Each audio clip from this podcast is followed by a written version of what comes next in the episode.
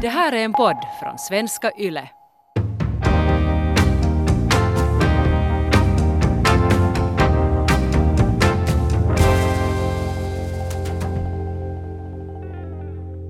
Idag ska vi prata om indexfonder och vi har fått en fråga av Otto. Han är nyfiken på vilka och vilka plattformar vi använder när vi köper indexfonder. Eh, han undrar, använder vi oss av banker eller använder vi oss till exempel av Nordnet eller liknande? Um, Så här kan vi börja med en disclaimer och säga som så att vi inte rekommenderar någon specifik tjänst och vi är helt opartiska och får inte pengar av någon. Uh, Men vi googlar som snabbast och så att bland annat um, Handelsbanken, Seligsson, Nordnet och uh, vad är An-? Andelsbanken. Andelsbanken erbjuder indexfonder. Så kolla in dem där och där kan ni jämföra lite vad de kostar och så vidare och välja något som passar er. Uh, du sa Johnny redan att det är ganska konkurrensutsatt det här. No, jag, har, jag har förstått som så att det är ganska mycket mer konkurrensutsatt än för tio år sedan. Då fanns det väldigt få tjänsteleverantörer. Men, men det, det har ju, de har ju nu kommit upp som svampar, svampar på hösten att det, där, det, det finns jättemycket att välja mellan. Också i Finland. Just det, men finns det några giftiga svampar?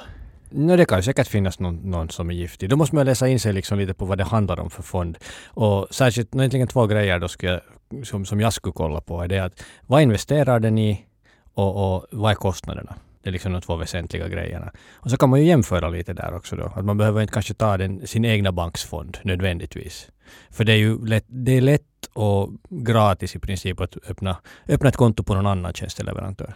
Så man, man behöver inte vara fast, fast vid banken som man har tagit sitt, tagit bostadslån ifrån. Okej, jag kollade här att det var någon bank som erbjöd lägre priser ifall man har också konto hos dem.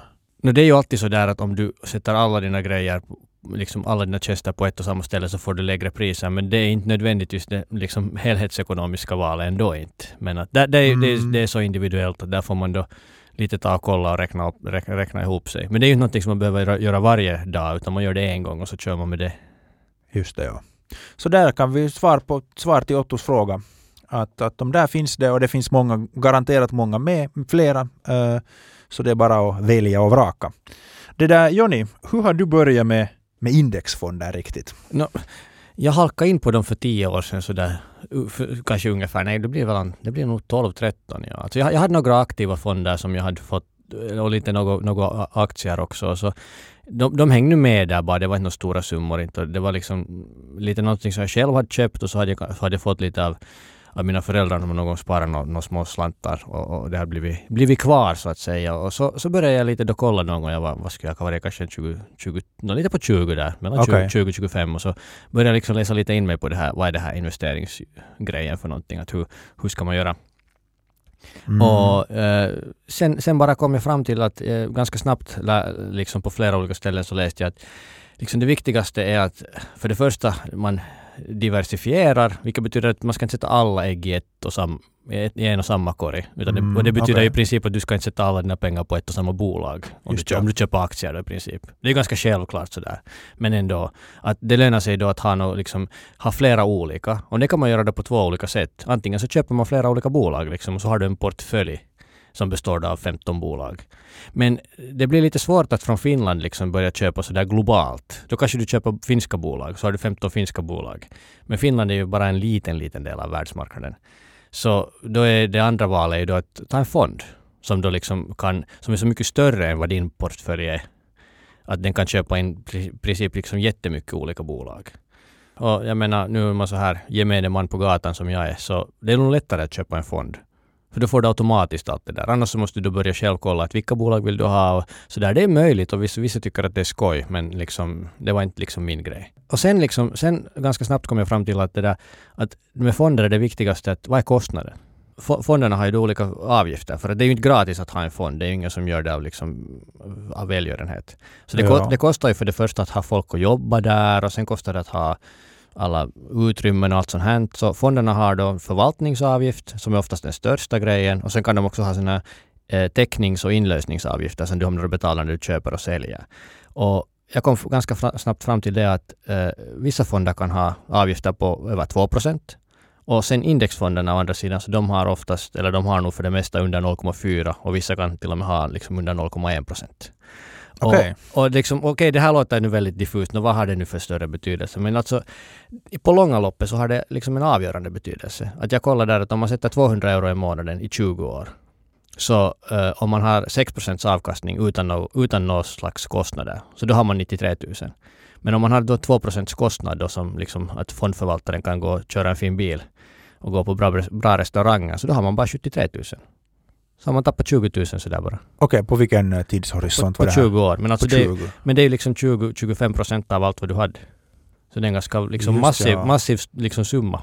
Så sen kom jag fram till det att, att liksom de här fonderna som har högre, högre avgifter, så de är liksom aktivt förvaltade. Och det där, det betyder att eh, det är någon som köper och säljer aktier. Och sen kollar jag liksom då att eh, alla studier visar på att de är inte bättre än sådana här indexfonder som bara då köper index. Liksom Mm. att, att de, de tar inte liksom någon slags insyn i att vilka är bra bolag och vilka är dåliga bolag. De bara köper och glömmer. Och det där, de är inte mycket- de är inte något bättre. Eh, Alltså det finns sådana som är bättre men du vet inte vilka de är. Först vi- efteråt. I först i efterhand. Det är samma sak som att hej, vi vet alla vilka bolag vi borde ha köpt för tio år sedan men vi vet inte nu vad vi ska köpa så att vi har, bra, har det bra om tio år. Så det är liksom där, därför, därför blev jag frälst på indexfonder liksom. Det där, jag blev ju frälst därför för att du sa åt mig att hej, indexfonder är jättebra. Sen sa jag okej, och sen köpte jag såna. Du, du gjorde inte alltså någon... någon jag, du har ju väldigt stort förtroende i mig nu då. Jag känner mig lite, någon slags ansvar här också. Nå, ta det där ansvaret om du vill ta det. Men absolut, det, är- det är en komplimang eh, till dig. Och, och det var jätteskönt. Jag måste inte nästan läsa någonting. Jag kommer inte ens ihåg att jag gjorde desto mera research.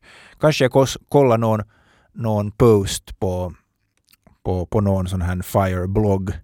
Men det är ungefär där det, det, det där tog slut. Om jag skulle på något sätt klassificera min kunskap då det kommer till indexfonder och så vidare så om du har professorer så jag är typ någon slags elevhandledare som kan ge sådana grundläggande, grundläggande tips på en jättelåg nivå. Men sen därifrån så önskar jag då sen att om jag ska vara en, om en, en förebild att, de sen att alla därifrån går vidare och hittar det som är rätt till dem.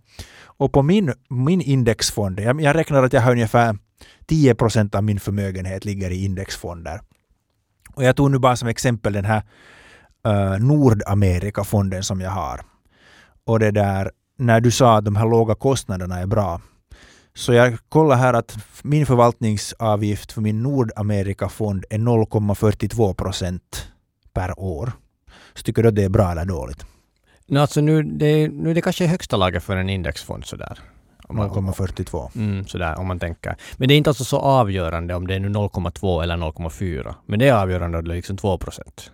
Okej, just det. Vad har du för, för, för förvaltningsavgifter på dina? Kommer du ihåg på rak arm? No, jag, har, jag, har, jag har kanske sådär 0,2, 0,25. Jag har inte, alltså det finns sådana, jag vet att jag har stött på sådana som har 0,07. Men jag har inte gått in på dem utan eh, Ah, varför inte? No, därför för att de är inte lika diversifierade. De äger liksom färre bolag. De är liksom, kör bara på stora amerikanska bolag. Och jag tänkte sådär att okej, jag betalar 0,12 0,12 procent extra då för att få eh, mera, mera bolag. Då, då liksom mina fonder äger då, istället för att de äger de 500 största amerikanska bolagen så äger de då glo- globalt sett kanske 2500 olika Okej. bolag. Och det räcker för mig. Jag tänker att okej, om, jag har om jag har en andel i 2500 bolag så okej, jag kommer inte, jag äger, det, det kommer att räcka liksom. Det, det, är liksom, det duger för mig. Just det, ja.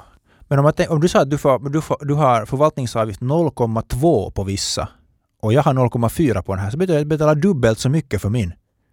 Hui, det är ju jättemycket mera. Ja, men alltså det, det finns ju andra grejer. Det är, inte- det är inte bara den där förvaltningsavgiften man ska stirra sig helt blint på. Så länge den är tillräckligt låg så är det liksom helt okej, skulle jag säga. Okej.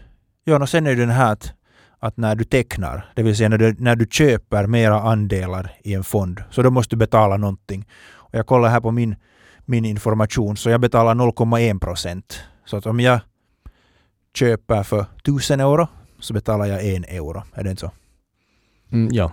Och sen när man säljer också så då betalar man, och jag betalar 0,1 om jag har ägt den här andelen mer än längre än ett halvt år. Om det är under ett halvt år så betalar jag 0,5 procent. Um, det där men vet du då Jonny vilka bolag du äger? Eh, jag skulle kunna kolla det men jag vet inte faktiskt. Jag har inte liksom... Jag har, som vi någon gång pratade om etiska placeringar så jag, jag har på något sätt stängt ut det ur mitt, ur mitt liv. Jag tänker att det har ingen större inverkan att äga jag liksom 10 euro av något oetiskt bolag. Liksom det, det har ingen, jag har ingen inverkan. Och nu vet jag att jag kan få kritik för det här och det är säkert också helt liksom befogad kritik. Men det här, det här är nu ett val som jag har gjort liksom och jag sover sådär helt okej på natten för jag är jättetrött när jag har tre barn. Så att, Så den här Nordamerikafonden som jag har, så jag var faktiskt lite överraskad därför för att jag äger nu Microsoft, Visa, sen den här Nvidia som gör grafikkort och väl andra komponenter. Sen något som heter United Health, ingen aning, antagligen något med hälsovård. Och, eller kanske tobak, jag vet inte. Och sen Mastercard. Det som överraskar mig är det att jag googlade också sen att vad är de största bolagen i USA? Och, och jag kom fram till att det är Microsoft, Apple, Amazon, Alphabet, alltså Googles moderbolag antar jag, och Facebook. Och sen tittar jag att men hej, min fond äger inte en enda av de här bolagen, utan de här som jag nämnde, nämnde tidigare. Okej, Microsoft äger den faktiskt. Så det där, jag var förvånad att min Nordamerika-fond inte äger de största bolagen i USA. Och det där, jag tog kontakt med min, äh, med min leverantör och de sa sen att de följer ett sånt här index som hette, vad fanken hette det nu igen? Dow Jones Sustainability North, North America aktieindex.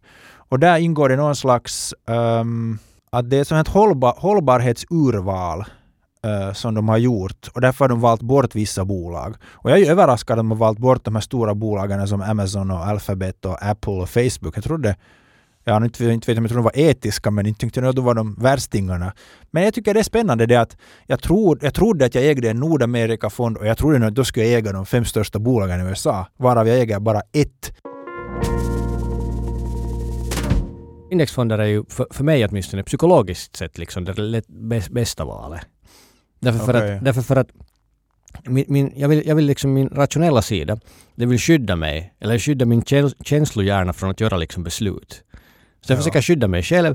Jag bestämmer mig att jag köper bara indexfonder som köper liksom globalt, följer aktiemarknaden, för jag köper aktier därför att jag kan ta liksom ganska mycket risk. Just det. Och så, liksom, så köper jag dem och så glömmer jag dem. Liksom, jag har månadssumma som jag sätter på dem och sen liksom, så är de där och så glömmer jag dem och så rör jag inte dem aldrig. Hur ofta tittar du på vad värde är?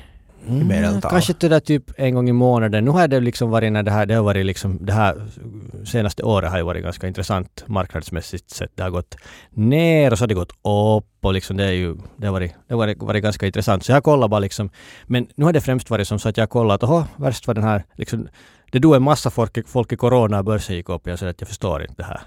jag har ingen aning. Liksom, det på något sätt liksom känns absurt. Vi skulle kanske kunna nämna här nu att det finns ju två olika slags indexfonder. Ja. Såna Fonder, fonder, sådana här traditionella fonder som liksom bankerna eller någon fondförvaltare har. Så du köper, du köper en andel i dem och de, de, de fonderna köper då sen aktier. Just det. Och sen finns det sådana här liksom ETF som är liksom eh, börsnoterade fonder. Så du köper och säljer på börsen. Okej, vad Så- betyder det? Det betyder att du egentligen du köper och säljer dem i princip som du skulle göra enskilda aktier. Så då måste du liksom köpa, du måste ta in det på någon tjänsteleverantör. Det finns, det finns flera som låter dig göra liksom börshandel. Okej, Och så köper du och säljer du dem. just det. Ja. Men det, det är också möjligt att månadsplacera i dem också. Det finns ju två olika men att det där i princip så det tar lika, det tar lika länge att, att liksom få pengarna ut därifrån. Och vilka, vilka delar har du? Jag har både, både och. Okej, varför har du både och? Ja, för att historiskt sett så har jag köpt fondandelar och nu för tillfället så köper jag eh, liksom ETF. Ah, varför det? Nå, det jag kollar att det är liksom bättre. Och istället då för att sälja Ah, okej. Eller jag tyckte att det, liksom, det, var, det var liksom mer diversifierat och lite billigare. Så jag tänkte att okej, varför inte? Men om man känner sig osäker med en ETF så då kan jag säga att hej, jag har lyckats med det att jag har loggat in med mina banklösenord till den här tjänsten där jag vill ha indexfonder och sen har jag med mina banklösenord kunnat få ett användarkonto till den här tjänsten som erbjuder indexfonder och sen där så har jag tittat vad är min eh, vad är referensnumret i fonden och sen knackar jag in det i min nätbank och sen skriver jag där in hur mycket pengar jag vill sätta in och sen flyttas det över. Så det var jättelätt. Det, det, det är som att betala en räkning. Det skapar en njutning för mig det där när jag hade köpt de första och sen så loggade jag in och sen tittade jag att okej, nu får det upp lite och Alltså, nu får det ner. Så det, det är skoj. Jag menar om man är ny inom det så då ska man bara göra det och njuta av det och tycka att det är skojigt. Man kan känna sig som ett kapitalistsvin för en stund. Sen för mig har det ebbat ut. Jag har blivit lite uttråkad med det och kollat mindre. Men äh, just det här att följa marknaden är för mig nog lite som att liksom köpa hem godis. Att om man köper hem godis så äter man upp det. Så det är bäst att inte alls köpa hem det. Så jag, jag, jag följer inte med någon marknadsinformation överhuvudtaget.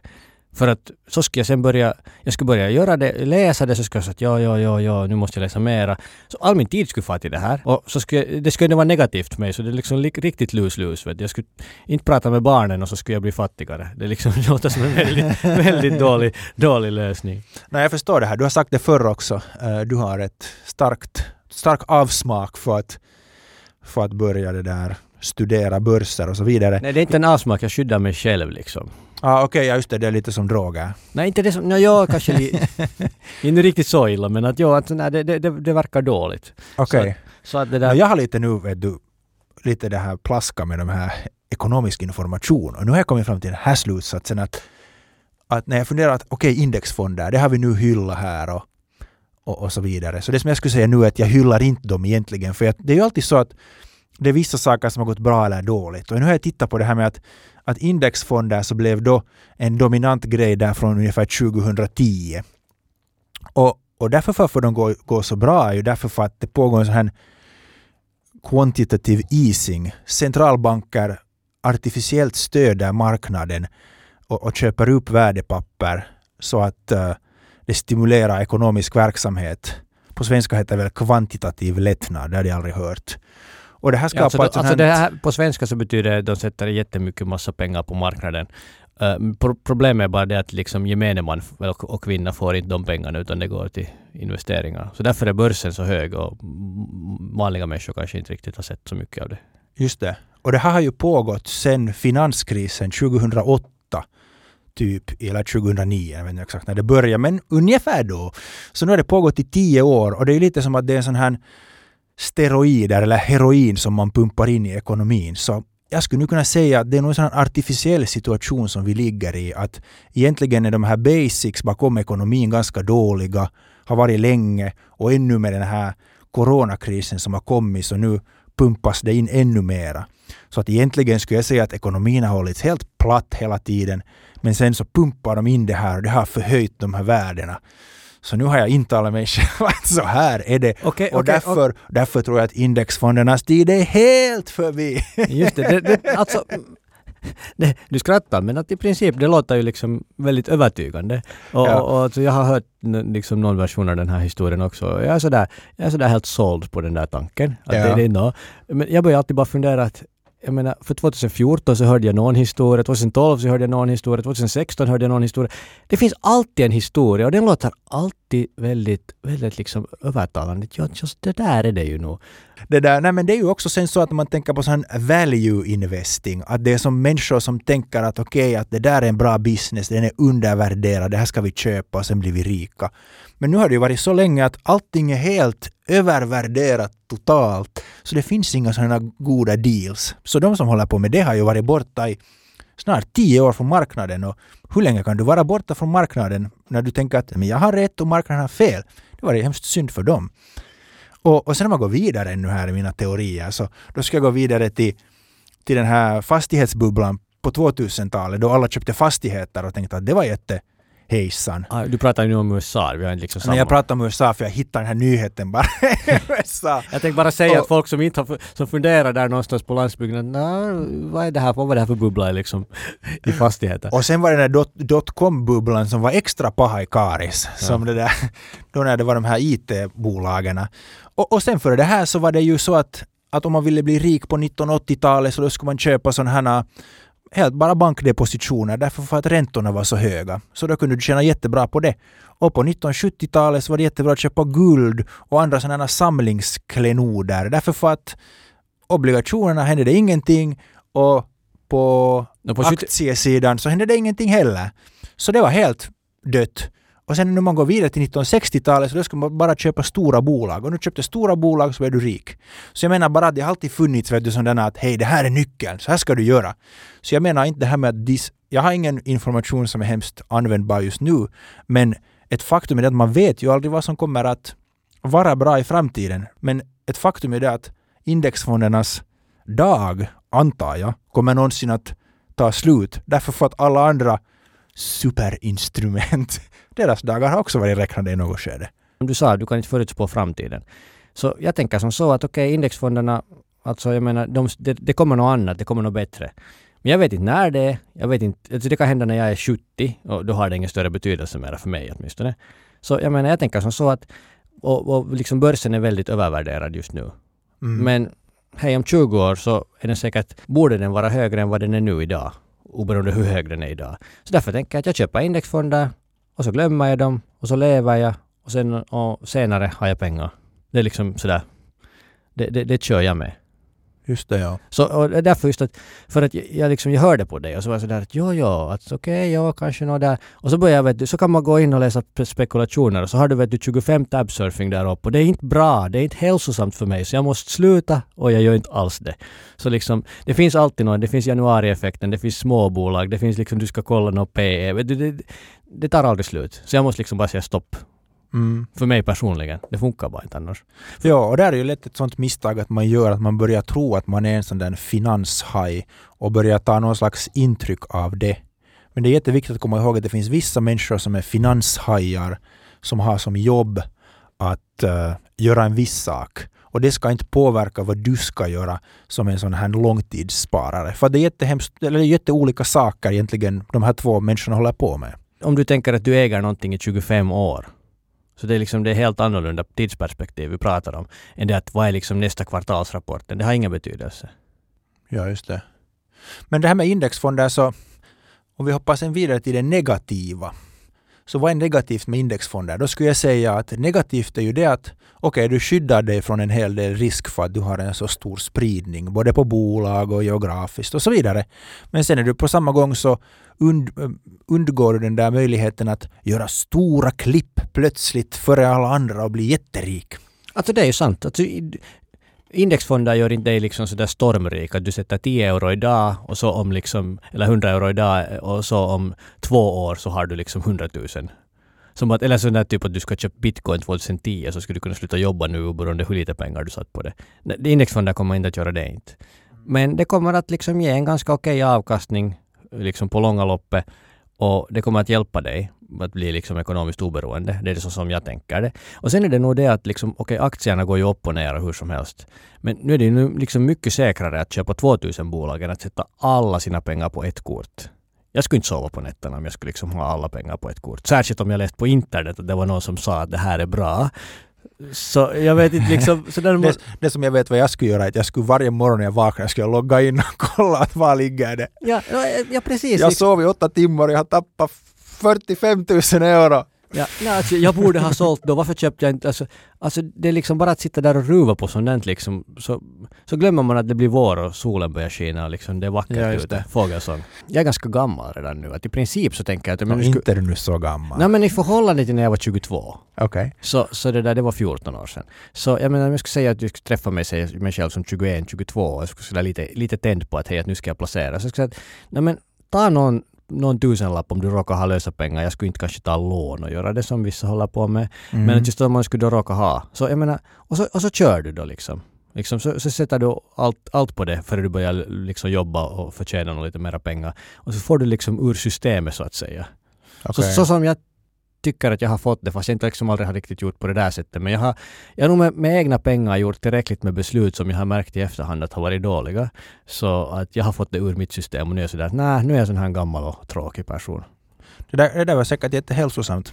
Det, det, det, var säkert viktigt för dig för att komma till den situation du just nu är och kan vara så pass sval i förhållande till dina investeringar. det, det är nog sant. Alltså. För mig så, så skulle jag säga att den där, inte minusen med indexfonder, men det som man måste komma ihåg när man pratar om indexfonder är just det här att, att man kan inte veta vad, för mig personligen, är, är bra, ett, ett bra investeringssätt. Saker ändras, världen ändras och därför så är det omöjligt att säga att vad är det här som är nu super. Indexfonder, man pratar mycket gott om just nu men jag tror att världen kommer att förändras på ett sådant sätt som vi inte har ett hum om och, alltså, alltså, och, och, och, på något sätt det, det, det vet jag och, och, det syns inte i hur jag placerar mina pengar. Men om man tänker att vad jag pratar om och vad jag gör så jag har ju bara 10% i indexfonder och 90 i, i fastigheter. Så Så ja, men det, men det är väl det som är det är det svåra och det här tycker jag att göra med det att hur, hur känner man att man kan väl du leva med en oviss framtid? Ja, men alltså det där är ju något som du säger att du bara 10 procent och 90 procent. Så jag menar, största delen har ju det. Man har några liksom eklektiska, konstiga investeringar någonstans ifrån. Kanske. Och, Ja. och, och så liksom det är liksom merparten av ens förmögenhet och så, sen liksom Men jag tänkte som så att jag har bestämt mig, jag, jag säljer ingenting, det är ingen skillnad var jag har fått det ifrån, hur och när. Mm. Uh, Och sen jag köper indexfonder med mina månadsplaceringar, liksom månadsplaceringar och that's it liksom. Det, det, liksom, det kör jag med. Så därför har jag både indexfonder och ETF. För jag har köpt indexfonder någon gång i tiden och nu köpte köper jag ETF. Men jag har inte sålt indexfonderna och köpt liksom samma ETF för dem. Okej. Nå, för det första uh, liksom tänker jag som så att jag, jag håller väldigt hårt fast i den regeln att jag säljer ingenting. För sen när jag börjar sälja någonting så börjar jag sen liksom omplacera allt och sen sitter jag där i träsket och gör dåliga beslut igen. så det där psykologiskt sett så är det liksom lättare för mig. Det är liksom, det, det är lite, lite som att vara en alkoholist du tar, du tar aldrig någonting mer. Så det där, eh, vad heter det, mm, sen, sen just och sen skattemässiga skäl, för de har gått upp så då ska jag betala skatt på liksom, på vinsten. Och den behöver man betala först sen när man säljer. Men när jag lyssnar på dig så men du är ju ofta självsäker. Och jag upplever att du är också självsäker när det kommer till din investeringsstrategi. Och de som har lyssnat på mig så märker att jag är hemskt icke självsäker. Vilket också präglar min syn på investerande och så vidare. Nej, jag så jag, und- jag undrar bara att, att är det månne möjligt att du på något sätt tänker för mycket att du har så att säga fattat hur det funkar och så när du säger att du, du säger att du kommer inte att sälja någonting någonsin alltså, så är det inte som på något sätt en ganska sådär vet du, svartvit uppfattning om någonting. Alltså jag, har, jag, som, jag menar, jag förstår inte hur, jag har pratat här nu en stund och jag, tänker, jag berättar att hur jag alltid gör dåliga beslut, jag förstår ingenting. Så det du säger att jag fattar hur det funkar, så det är ju inte liksom sant. Jag har gjort de här liksom reglerna så här för att skydda mig själv, från mig själv. Men då kanske man kan ställa den filosofiska frågan att kanske det, det här var också ett dåligt beslut. Alltså det, det här var, nej, jag skulle inte säga som så. Jag skulle säga som så att det här är inte bästa beslutet, Ja, men det här är ett tillräckligt bra beslut. okej.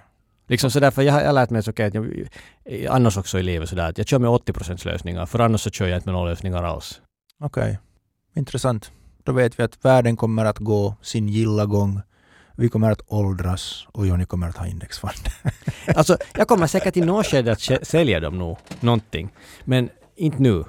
Okej, men jag kommer nog inte heller. Jag har inte något humor att jag ska sätta dem istället. Jag menar, de här, allt det här som jag läste upp så det var ju nog sådär att det, det övertalar mig också men jag vet inte heller vad ska man göra, vad är sant, vad är inte sant. I, I don't know.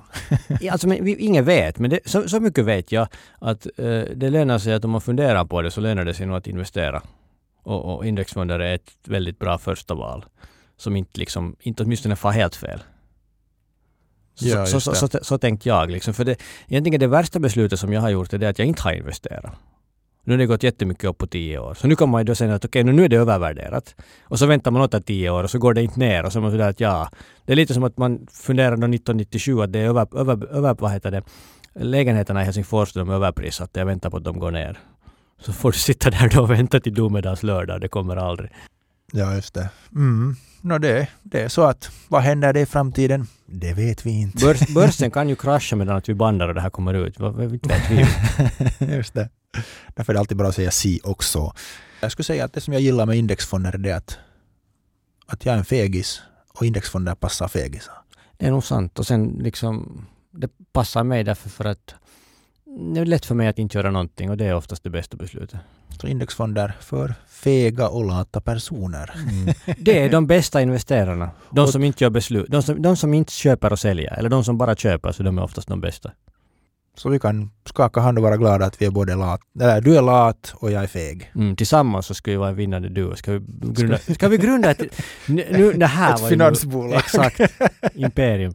Där nästa vecka så återkommer vi igen och om det här avsnittet har väckt reaktioner eller tankar hos dig så skicka dem gärna till oss. Vi hör gärna på WhatsApp 0500 877 938 eller sen per e-post snalmannen at yle.fi. Så hörs vi nästa vecka. Hej då! Hej då.